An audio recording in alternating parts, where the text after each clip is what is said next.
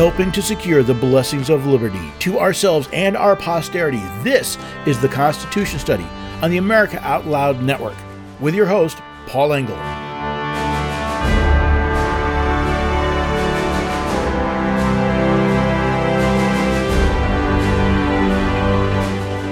You know life is getting weird when the best headlines come from a satire site.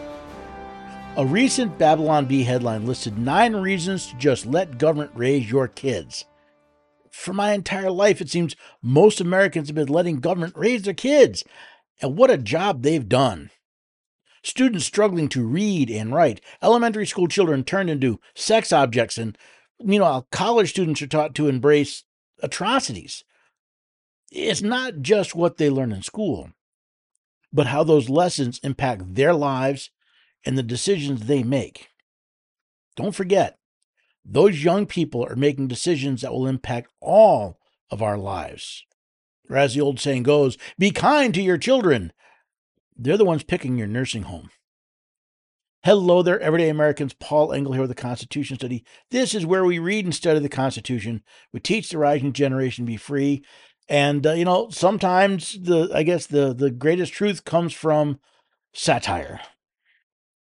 So when I saw this headline from the Babylon Bee, you know, nine reasons to just let government raise your kids, I had to look. And once I looked at it, I had to bring it to you. Again, this is satire, but think about it. I want you to realize, you know, just how true some of these things are. So there's nine. We'll start. Number one, the government always does a great job at everything it does. Have you ever seen the government fail at anything? Don't think so. Then again, they said number. And of course, I, I look at this thing. Uh, what has government succeeded at except, uh, well, pretty much hatred, division, and bankruptcy? Yeah, they've been pretty good at that. Number two, the feds raised 11 from Stranger Things, and that turned out great. It was encouraging to see how seriously the government took its responsibility. Keep an eye on her. Now, I've never watched Stranger Things. I have no idea who 11 is, but I can take a pretty good guess from there. Number three, California is already doing it. If there's one thing we've learned in the past few years is that you should always follow California's example. Rioting, public uh, uh, public destruction. I mean, just just you know, needles and and and feces everywhere. Run into bankruptcy. Yeah, they're they're they're the ones I want to follow. Uh, let's see, number four. Your children might learn a cool secret reptilian language. That'll come in handy for the high school trip, field trip to District Columbia. Yeah, all right, okay, maybe I guess know, Republican thing. I mean, uh, uh, you know, reptilians, uh, you know, overlords taking over everything. Number five, when they turn out bad, you can just blame Republicans for lack of funding. Johnny's a meth dealer now. Curse you, Republicans! Gee, it sounds like an old G.I. Joe thing, doesn't it? Number six, it's not fair for your child to have a better education than others. Your kids should get the same low quality schooling as the other kids being raised by the government. It's about fairness, folks. Oh boy, that one's a dead on bullseye. Rather than figuring out how we can make education better, we seem to want to just drag all the education. It's the, it's the communist way of doing things. They never raise people up, they always drag people down to the lowest common denominator. Number seven, free babysitting so you can practice self care with several glasses of wine. The only thing more important than caring for your child is caring for yourself. You deserve it. How many people? How many of you know uh, know people that can't wait for the school year to start so that they can get take someone can take the kids off their hands for a while? Number eight, they will always be fully vaccinated. The most important thing when it comes to raising children is inject them with as many experimental drugs as possible.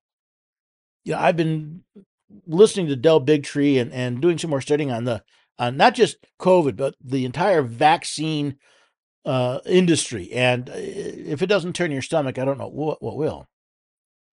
Then, of course, number nine, they will learn to obey their parents, which is now the government. They think that the parent, they think they can, they have all the answers. Well, guess what? That's what happens when you turn, when you simply let the government raise your children. Now, listen, the idea of public schools as a, a you know allowing everybody regardless of their their fiscal or their their social uh, economic background to get a good basic education is a great thing. The problem is we let government take it over. And you know, again, when this a lot of when this started, we dealt with um, you know towns and communities would start a school and uh, all the kids would get to go and they would oversee what was being even even when I was a kid when I was in 5th grade so I was about what 10 years old? My mother used to volunteer. There was a classroom that I was in that was overcrowded. It was New York City High New York City Elementary School. It was an overcrowded classroom and uh, my mother volunteered to help. In fact, she enjoyed it so much when I moved on to the sixth grade and junior high school, she stayed in the fifth grade class to help. It used to be parents did things and the school was there to help the parent in the education of the child rather than what's come up uh, with uh, today. And I, I think too many of us have just fallen into this trap of, well, the government will do it and I don't have to worry about it anymore we've gone from parents being the primary educators of kids to in many cases not only schools not wanting parents involved but parents just unwilling to be involved and then we wonder why we end up with so many of the issues we run into uh, for example according to uh, the wisconsin department of public instruction um, they've released some of the latest standardized test scores according to this nearly 60% six zero three fifths of the public school students continue unable to read, write, or do math at grade level. That, that's right. We're talking three fifths of students in Wisconsin public schools that are having problems reading, writing, or doing math. They said that they showed that 39.2% of public school student, students are proficient or better in reading, while 41.1 are proficient or better in math. Now, those granted are statewide averages. Your your schools, um, their performance may vary, but what does that say about public education as a whole? Well, the numbers show that uh, if you are in a low income neighborhood, um, you're only 22.6% are going to be proficient in reading and 23.1% proficient in math. Think about that the reason we have a public school system is so that everyone can get a basic education. But what we're seeing is under government control, it's an abject failure. Even if you live in a better neighborhood, uh, you know, with, with better schools, if the average is 60, but the low is 22, then what are the numbers for the good schools? because back at the low income schools, um, 42% of the students are minimal, minimal at reading, and 45.9 are minimal at, at, at math. They, they can't do basic math. You want a, an example of this? Well, granted, a lot of people use cars nowadays. When we still used to use cash, watch a young person make change without the computer's help. I remember working with a, a woman who uh, we filled out time cards by hand and we counted our hours in tenths of an hour. And she couldn't do it. This not only wasn't a grown adult, this person was a, a school teacher who was all but functionally illiterate at math. Where does that leave us? What happens if the, the calculators and the cash registers go down? What happens when you have to calculate your taxes or the cost of a car when you, you're paying an interest rate? Now, I'm sure there are those out there saying, Go, see, Paul, we need to invest more in education. We need to invest more. There's a problem. The last time I checked, granted, it's been a while, but the United States pay the uh, uh, on average more per capita, more per student for education than any other country in the industrialized world but we have some of the lowest scores, the lowest proficiency rates of any country in the in the industrialized world. So it can't be a function of money. If you spend more and get less, more money isn't going to help. Now, what would help? Well, I have some ideas. Oh, what if we went back to, oh, I don't know, passing and failing students? when the recognition that a student that failed a class the problem wasn't simply the student, the problem was the instruction as well. That, that if a, a student didn't pass the test necessary to graduate from a, a grade, they didn't graduate from that grade. There have to be consequences for failures. I know we don't want to see that. We want to think everybody will be fine and, and everybody just gets along and there are no losers. I'm sorry, there are students who fail. And if you don't tell them that, if they don't learn how to deal with that when they're younger, there's no incentive for them to do better. But there's more. I think during COVID, one of the things that, that uh, parents began to notice is just how little time out of the school day is actually spent on the basics reading, writing, and arithmetic. And how much time is spent on other things like CRT or, or LGBT studies or, or other things that, that may or might not have a, a value in a person's life. But if you don't do the if you don't know the basics, how is everything else going to help? We'll take, for example, uh, McDowell, McDowell Mountain Elementary School in Fountain Hills Unified School District. A, parent of a second second grader, second grade, six seven years old, found uh, uh, found books that were well, she referred to as woke and sexual, eh, teaching children about um, homosexuality, transsexuality, and and you know, sexual activity at the age of six and seven.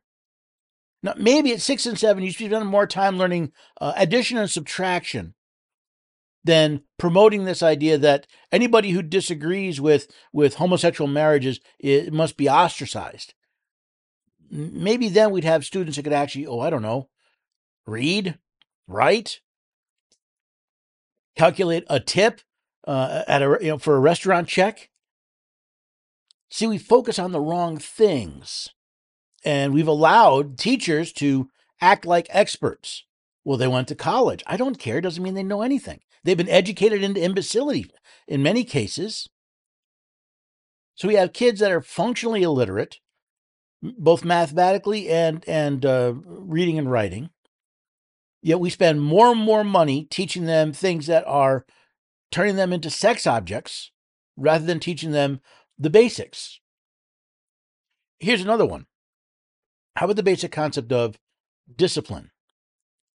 And I don't simply mean punishing children for bad behavior, although that's part of it. It's the discipline of, of how people are supposed to act.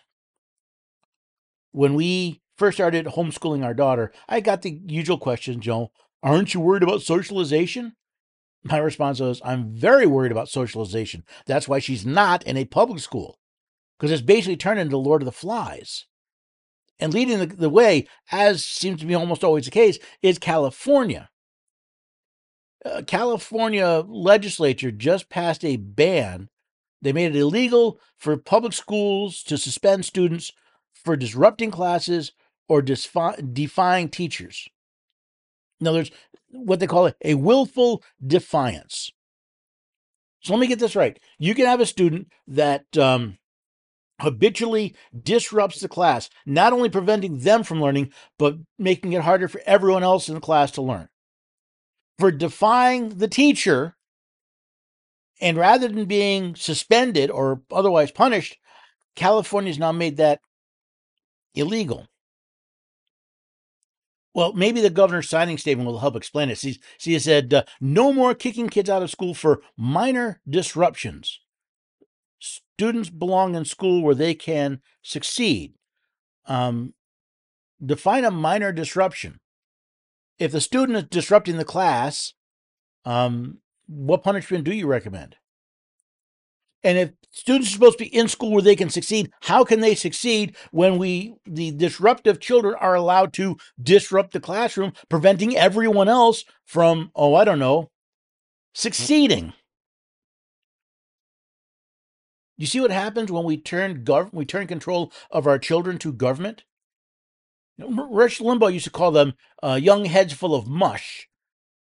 There's a lot children have to, they need to learn to be functional in a free society. And that's exactly what they're not spending time learning. What are they learning?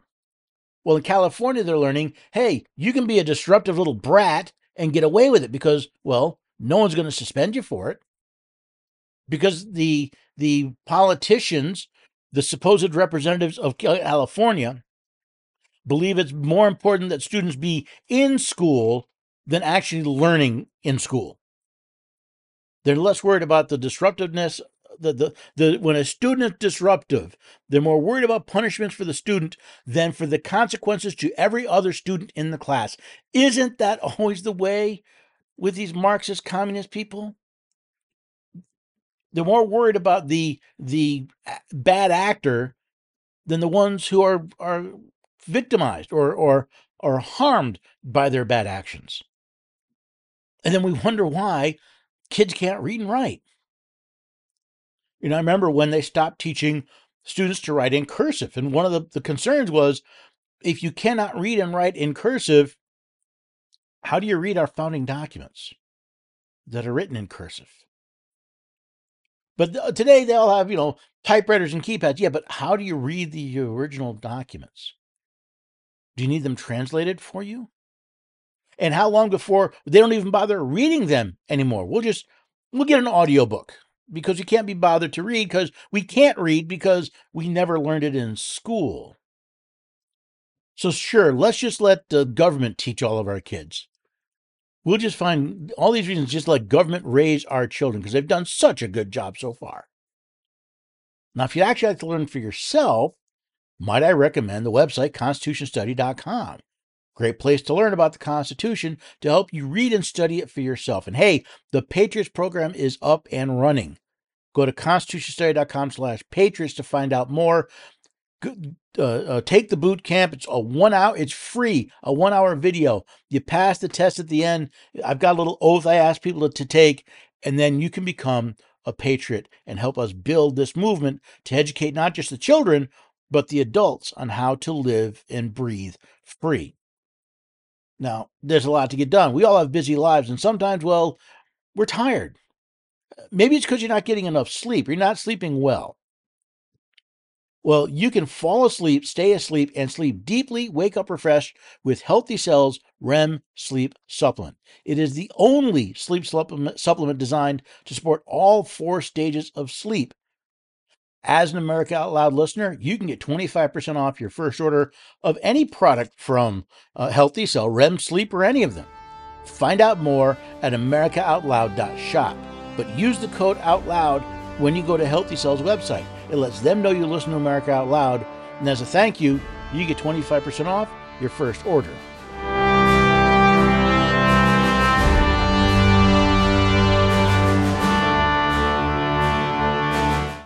Trouble getting to sleep and staying asleep is infuriating. Your mind races, you toss and turn. Nutrition company Healthy Cell created REM sleep to help you quickly fall asleep, stay asleep, and sleep deep. Unlike other supplements that don't work, REM sleep is not a pill. It's a gel you swallow with ultra absorption of science backed ingredients supporting all four stages of sleep. Go to healthycell.com and use code OUTLOUD for 25% off your first order. Risk free. Love it or your money back. Guaranteed. Healthycell.com. Code OUTLOUD.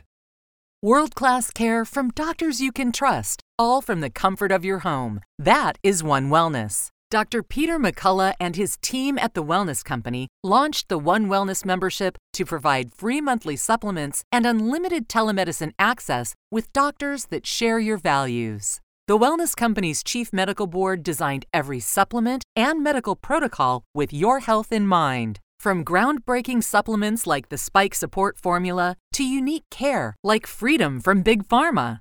Join a healthcare system that puts your health and well being above the interest of Big Pharma's bottom line. It's the way healthcare should be, with a company that shares your values.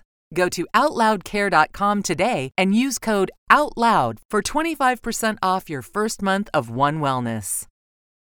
This is Jody O'Malley with Nurses Out Loud. Did you know our body is made up of trillions of cells, and inside each cell, redox signaling molecules are produced? These molecules hold a sacred place in chemistry because as we age, the vital communication of our immune system to keep our bodies free from harmful bacteria, viruses, and toxins become less efficient. For the first time ever, ASEA brings you the power of these molecules in a convenient and potent form to provide your body with the essential support it needs to thrive. Ever since I toured their facility, I take two ounces in the morning and evening, and my vitality and energy has been restored at a time I needed it the most. Go to AmericaOutloud.shop and get your exclusive 15% discount by using the code OUTLOUD.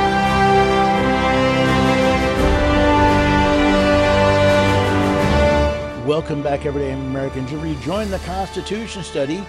And today we're, today we're asking, you know, hey, who's raising our kids? And what, what are the consequences of simply turning them over to a government or even an academician, an, an academic system that uh, is, look at what is teaching them. The first segment we talked about what's being taught in in the lower public schools. What about higher education? Now, we all know what's been going on in Israel lately. Well, several uh, faculty members at the Harvard Divinity School, the Harvard Divinity School, sent out a statement. They condemned, did they condemn the Palestinians for their attack? No. Did they condemn the Palestinians for raping women on the street, for murdering families and murdering babies? No.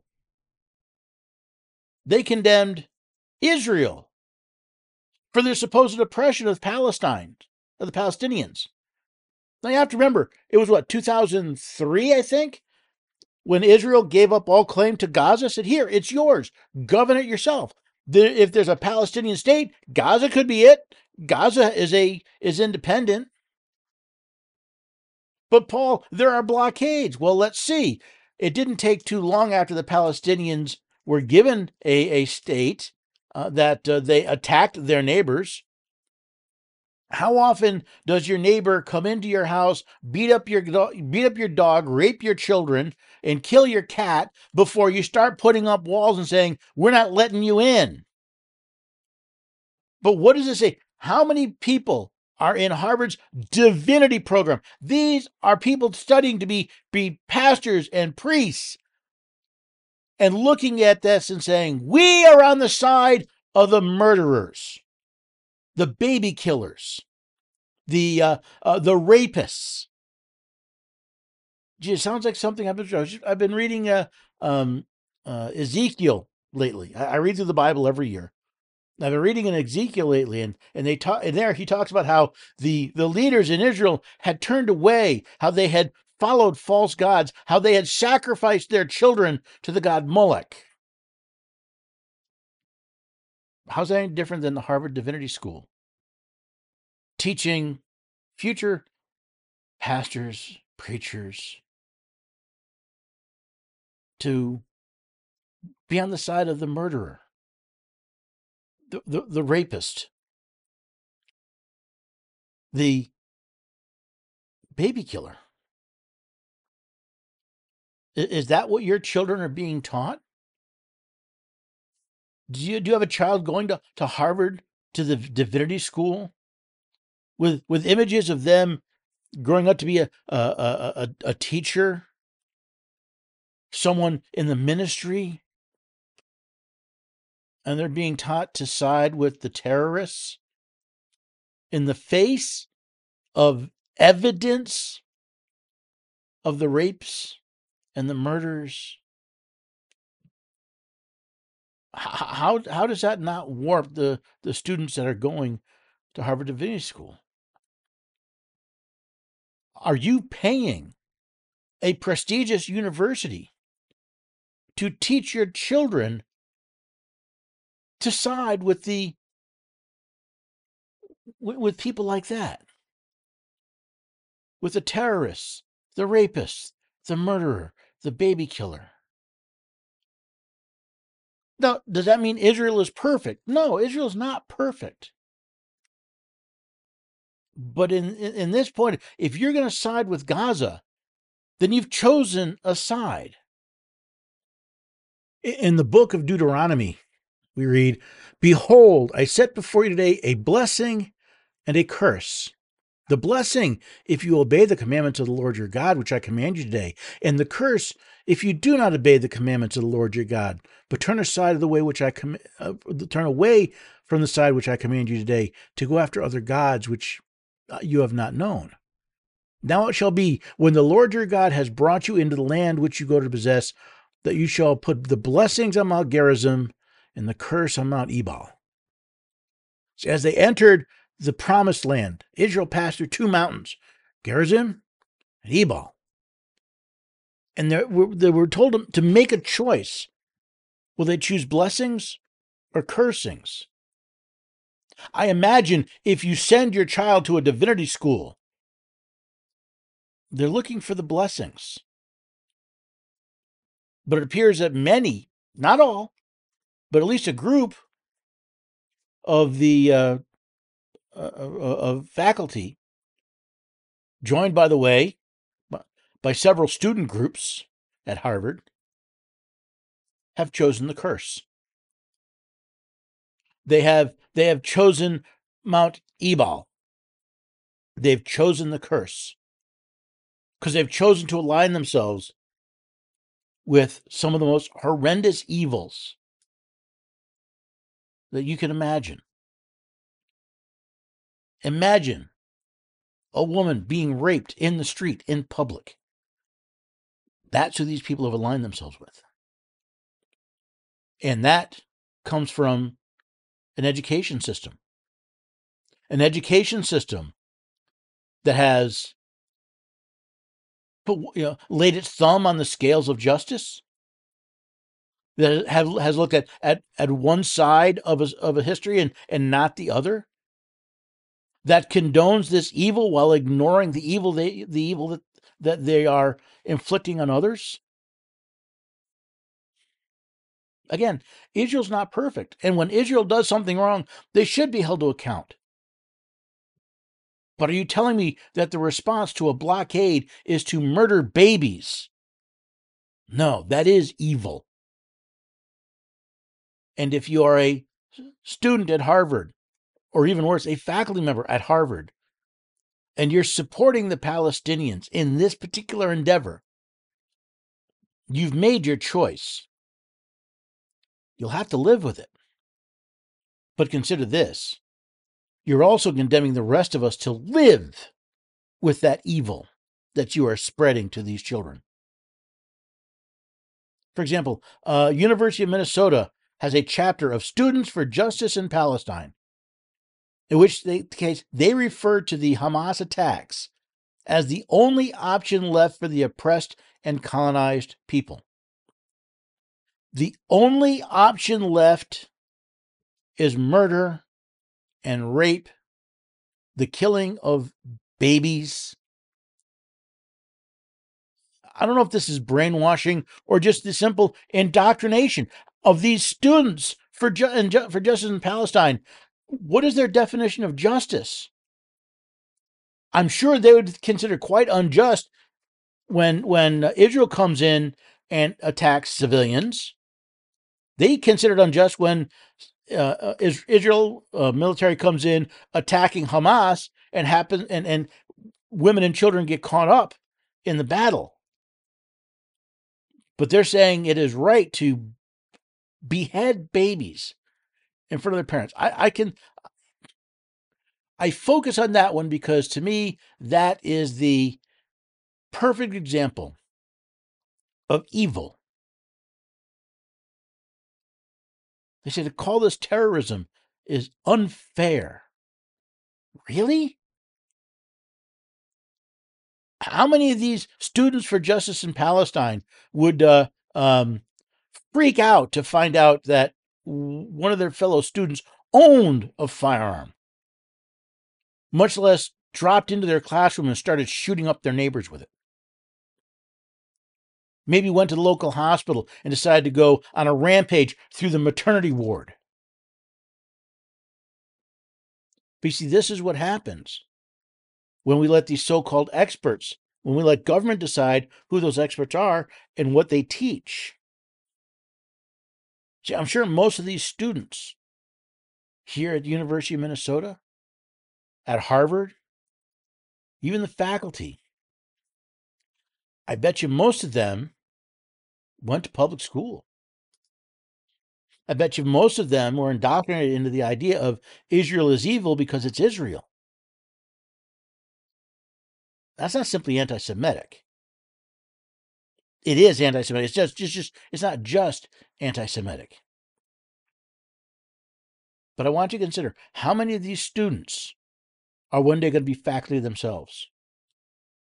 Or maybe they'll be in, in policy positions, either as advisors or elected positions to spread their hate, their evil, disgusting hatred.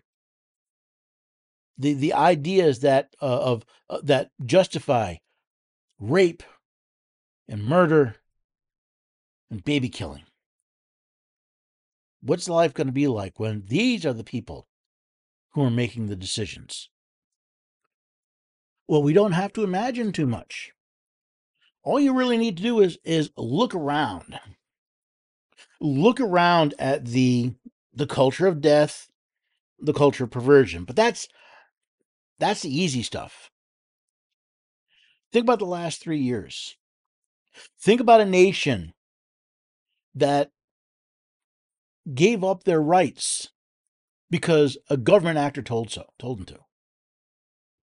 People in government thought they had the, the authority to tell you your business was unimportant, that your job was unimportant, your provision for your family was, was not essential, that you could be forced to wear a mask, or even worse, become a medical guinea pig just to be a part of society. And how many millions went along with it?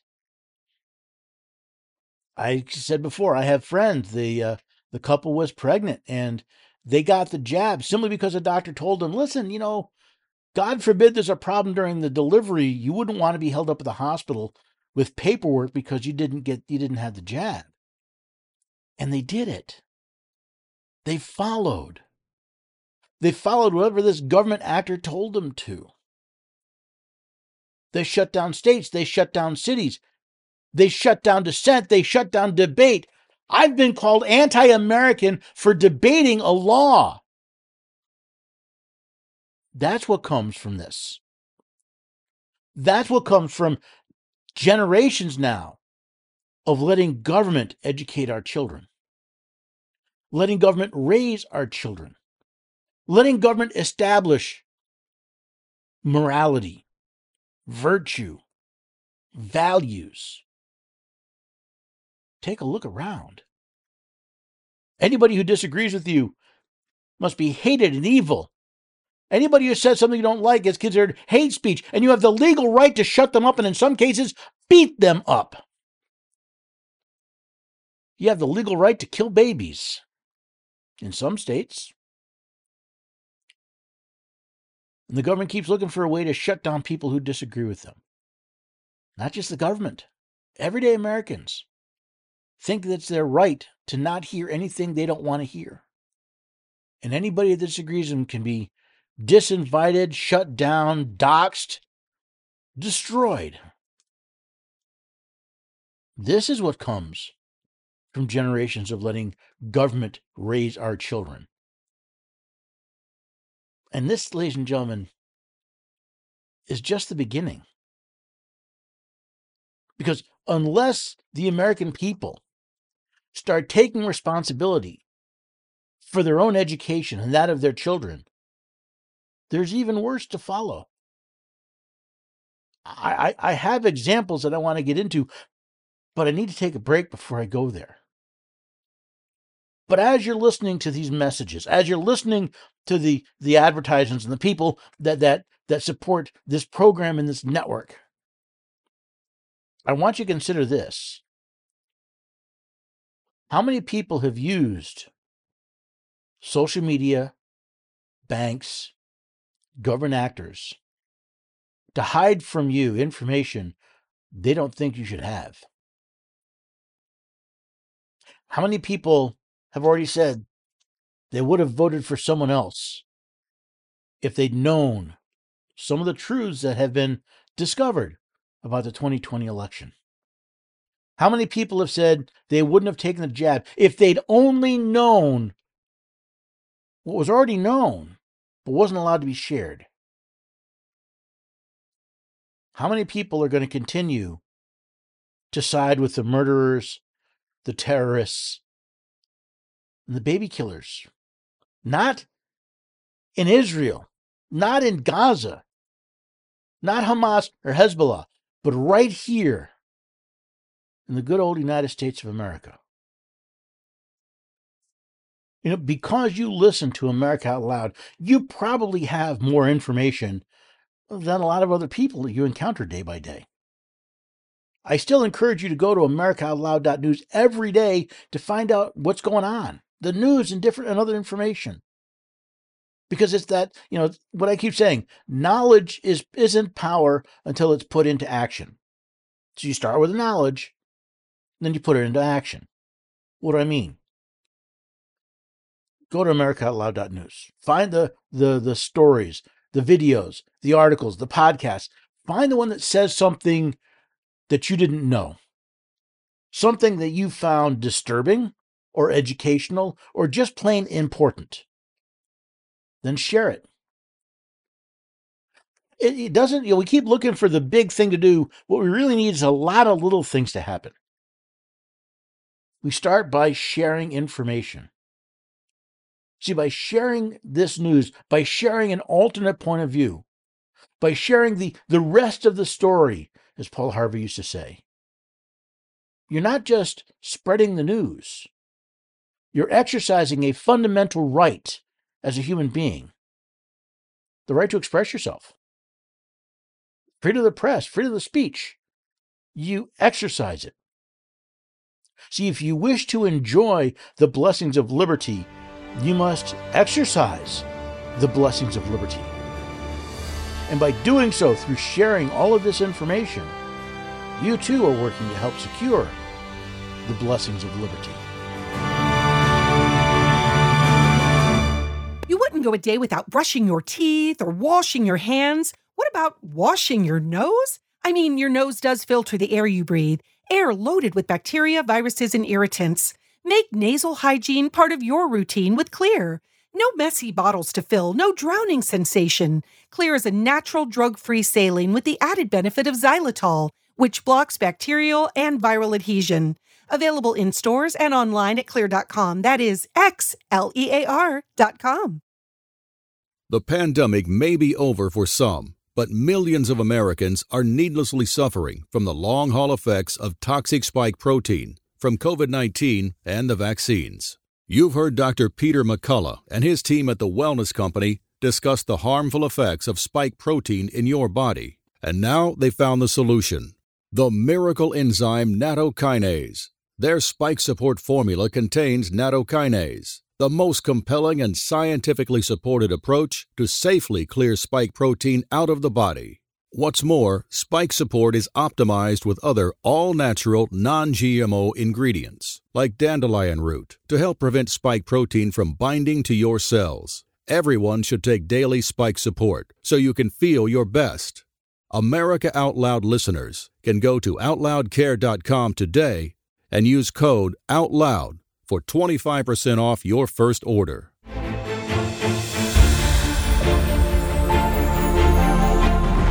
We are the pulse and voice of everyday American thought. AmericaOutloud.news, delivering a message of truth, inspiration, and hope to the world. Here we take on the challenges of our generation so that we can preserve future generations.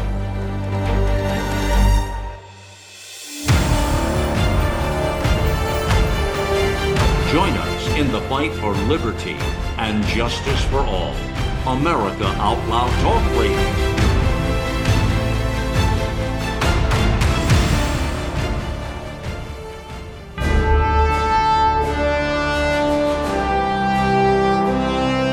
Welcome back, everyday Americans. You've rejoined the Constitution study. Today, we're looking at the consequences of, well, who's raising our kids and what the what's happened from that. I'd say probably one of the the grandest or, or, most the greatest scope of a consequence of letting government run our raise our children has been a, uh, generations of sheeple people who simply follow along with what they're told never questioning never investigating, simply drinking whatever slop is placed before them. And again, the greatest example has to be the last three years and COVID. A new study uh, by the Correlation Research in Public Interest um, looked at the data of, I think it was like literally all cause mortality. And they were looking at the mortality rates, the all cause mortality rates across 17 countries. And uh, they, they were looking for the vaccine dose fatality rate. And I, I found this on Slay News, and uh, the numbers they came up with were were truly frightening. Based on their study, they estimate that 17 million people have died from vaccine related injury. 17 million. Now, this is an, an inference study, meaning they're looking at statistical data and making statistical analyses, right? They uh, uh, to, to come up with these numbers. But we don't need those. We can simply look at at uh, VAERS and see the number of deaths and serious injuries that are correlated with taking the vaccine it being orders of magnitude larger than any other vaccine that was allowed on the market but yet it was still there. And yet we still have people telling us, well, get your vaccine. It's it's you know, it's election time. It's COVID's coming back. We got to get our our your your vaccine. Um no. Uh, friends of ours, a couple, they they just had COVID. They said, "Boy, we're sure glad we got our vaccines. That way, it wasn't so bad." I'm like, "Really?" Um, my wife and I've never gotten the vaccine, and and we've never had COVID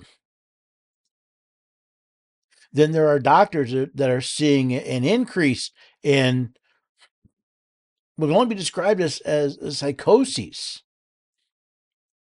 Uh, for example, uh, Dr. Patrick William Slater, who, who he was a neurologist um, in, in, in Austin, um, in in 2021, yeah, 2021 October, he came down with uh, cerebral ataxia, a disease that affects his movement, and and he said, okay, there, there were there were problems.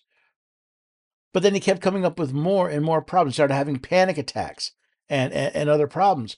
And he looked at his life and he said, There's no question in my mind that his ever worsening wave of symptoms developed after each subsequent mRNA injection.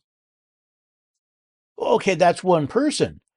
Except after uh, Project Warp Speed and, and the late 2020 push for the these mRNAs, there has been a steady increase in what are referred to as uh, unusual psychiatric illnesses. The doctors everywhere have been seeing this. Now, could it be that the the untested vaccine, because COVID nineteen, even the FDA admits they did not do what would can be most people consider proper safety. They never did placebo safety testing or effectiveness testing uh, on these on these drugs could it be that this wave of of psychiatric issues comes from the fact that people like sheep simply did what they were told, what the government told them, and put a jab in their arm, became medical guinea pigs. Because these were not fully tested. They were not licensed by the FDA. They were issued under an emergency use authorization. They were, by definition, experimental. But millions of Americans and millions of people around the world simply rolled up their sleeves and said, Stick it to me. The only good news is it seems in America, some people are starting to wake up. Only about 2% of Americans have received the latest uh, COVID booster shot. Uh, last year's version, uh, 56.5 million Americans took it. This year, seven. Now, to me, that's that, that, that's at least a little bit of waking up but it only happened after people have gotten sick, people have died, it has made the news, and now people are saying, maybe I don't want to stick that stuff in my arm. we see that, that uh, especially by the way, oh, yeah, it doesn't work. It does not prevent COVID. Well, Paul, it lessens the symptoms. How can you prove that? You never tested it. Oh, well, they said so. Oh, yeah, these are the same idiots that said uh, masks work and there's more and more research that shows masks don't work. I had one guy online. He was saying, you know, um, well, it depends. It depends on which mask. I said, yeah, you know what? The CDC data shows that the N95s, if they're properly fitted and worn, are about 65% effective. That's if they're properly fitted and worn. And here we're seeing reports of more colleges and, and, and hospitals reinstating mask mandates with all the evidence that they don't work, but they still are pushing them. So now there's a, a new um, study claiming that oh no no masks work and they it's interesting they look at the math and i find the math interesting. Uh, a coronavirus very small approximately 0.06 to 0.16 microns.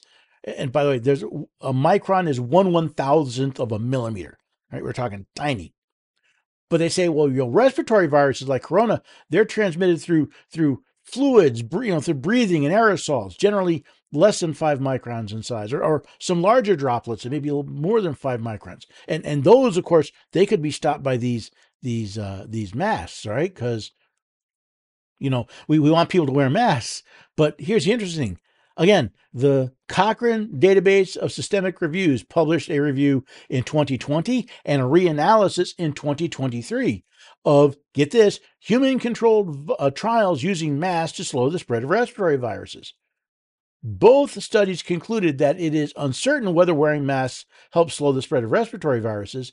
Outside of the Cochrane Organization influence, one of the authors uh, uh, claims that there's just no evidence that masks make any difference. Full stop. Again, he says there's no evidence that masks make any difference. I remember when the CDC first started talking about masks, and I looked at their study, and you know what their study was based on? two hairdressers in a salon. Yeah, say they they had gotten COVID, they wore masks, their customers wore masks, and the customers didn't get sick. So voila, it had to be the mask. And that's the idiocy that the sheeple followed. See what happens when you have people who simply go to they're they're raised by government, and the government teaches them to be good little sheeple, do what you're told, don't question authority. Follow the rules. Never ask, never question, never challenge. Where's that led us? Not just with COVID. Right? We're looking at inflation. Now, inflation's not a, a magical thing. Inflation is really very simple. It is based on the number of dollars chasing the product productivity. If there are more dollars, if dollar number of dollars in circulation goes up, chasing the same amount of productivity or less, inflation goes up. What do I mean? If you sell hot dogs, if you've got 100 hot dogs, you know, let's say you're at a ballpark, right? You've got 100 hot dogs and there's $100 in the uh, available to buy hot dogs in the stadium. Hot dogs cost about a dollar. Makes sense, right? If you double the number of dollars, but you don't double the number of hot dogs, the hot dogs cost more. That's inflation. Put another way, it's not so much that things cost more, it's that each dollar is worth less. And inflation has been a problem. Now, the Federal Reserve wants inflation at 2%. Why do they want it at 2%? Because they want to devalue the dollar slow enough that people don't get upset, but fast enough that they can pay off the, uh, uh, the, the, the money they borrow in less valuable dollars. It's a, it's a scheme. So we have, and again, how they measure inflation is real interesting. There are several different ways. They have what they call the Consumer Price Index, which measures a bunch of goods and services, but it's very specific. So he tends to leave out things like, oh, food, energy, you know, the stuff that really matters, right? The core CPI doesn't measure the stuff that you care about, like putting food on the table or putting gas in your car or heat in your homes. Now, this has been stubbornly high. Now, granted, not that high. Um, it still remains about, you know, four, four and a half percent. You got to remember, when I was a teenager, inflation was 8, 10, 12 percent. So it's not as bad as it could be, but it's still bad. But what do we keep doing? Okay, if um if inflation is more dollars chasing fewer items, then let's Put even more dollars into circulation. Yeah, yeah, that's what we'll do. That's exactly what the federal government has done. And, conti- and inflation continues to rise. And again, what are the biggest drivers? Well, rent and gasoline. That's been apparently the biggest drivers of, according to BLS, of inflation. But again, the, the American people, we keep doing the same thing over and over again. In about a year, we're going to have another election and we're going to hire the, the same types of people to represent us that make us the same false promises to worship the same false gods uh, in, in an effort to keep their job. And we're going to go through this all over again and then wonder, gee, I wonder why it changes. Because one of the things we've been taught is it's donkeys versus elephants. And whatever you do, don't judge us by our fidelity to our oath of office, judge us by the party we keep. Now, what's some of the other things we were taught in, in our government schools and our government on education? Government is always right. Listen to government; they're smart. Yeah, well, recently uh, uh, that hasn't worked out so well. Again, not just inflation, not just COVID. Um, how about the government telling you um, who you can do business with? See, the Confu- Consumer Financial Protection Bureau has released a statement telling financial institutions that um, they may be punished if they actually considers a per- person's immigration status as a decision to whether to lend money or not. I'm sorry, the legal immigration status. That's right. Um, while the Equal Credit, Opportunity Act makes it illegal to discriminate based on race, color, religion, national origin, sex, and more, um, when you when you look at a person's credit application, uh, what about the are they here legally? See, if they're talking about their immigration status, are they simply talking about are they a permanent resident? Do they have a green card? Are they here on a visa? Or whether or not they're legally here or not. Now, wouldn't that be interesting? You have the um, the federal government threatening legal action against banks for doing business with people who are here illegally Therefore, it may not be legal for them to do business with them. This is the twisted web we weave when we follow government's education patterns. But whatever you do, never actually ask if the federal government has the authority to tell you these things. You know, the Constitution gives very specific, limited, and enumerated powers to the federal government last thing you want to do is ask if the if the government's actually if it's actually legal for the government to do such a thing in the first place. This is why I go back to again the Babylon Bee hit it right in the head. Nine reasons to let government raise your kids. Just look at what you get for letting government raise your kids. Now I understand not everybody can homeschool. Not everybody can afford a private school. But I have to ask you, if you're sending your kids to a public school, are you overseeing what the school is doing? In other words, is the school there to help you educate your children or they do they act like you're there to help them educate your children? That it's up to the government to raise your children, and how dare you question? As we see more and more uh, uh, school districts coming down on parents going to school board meetings and questioning what's being taught.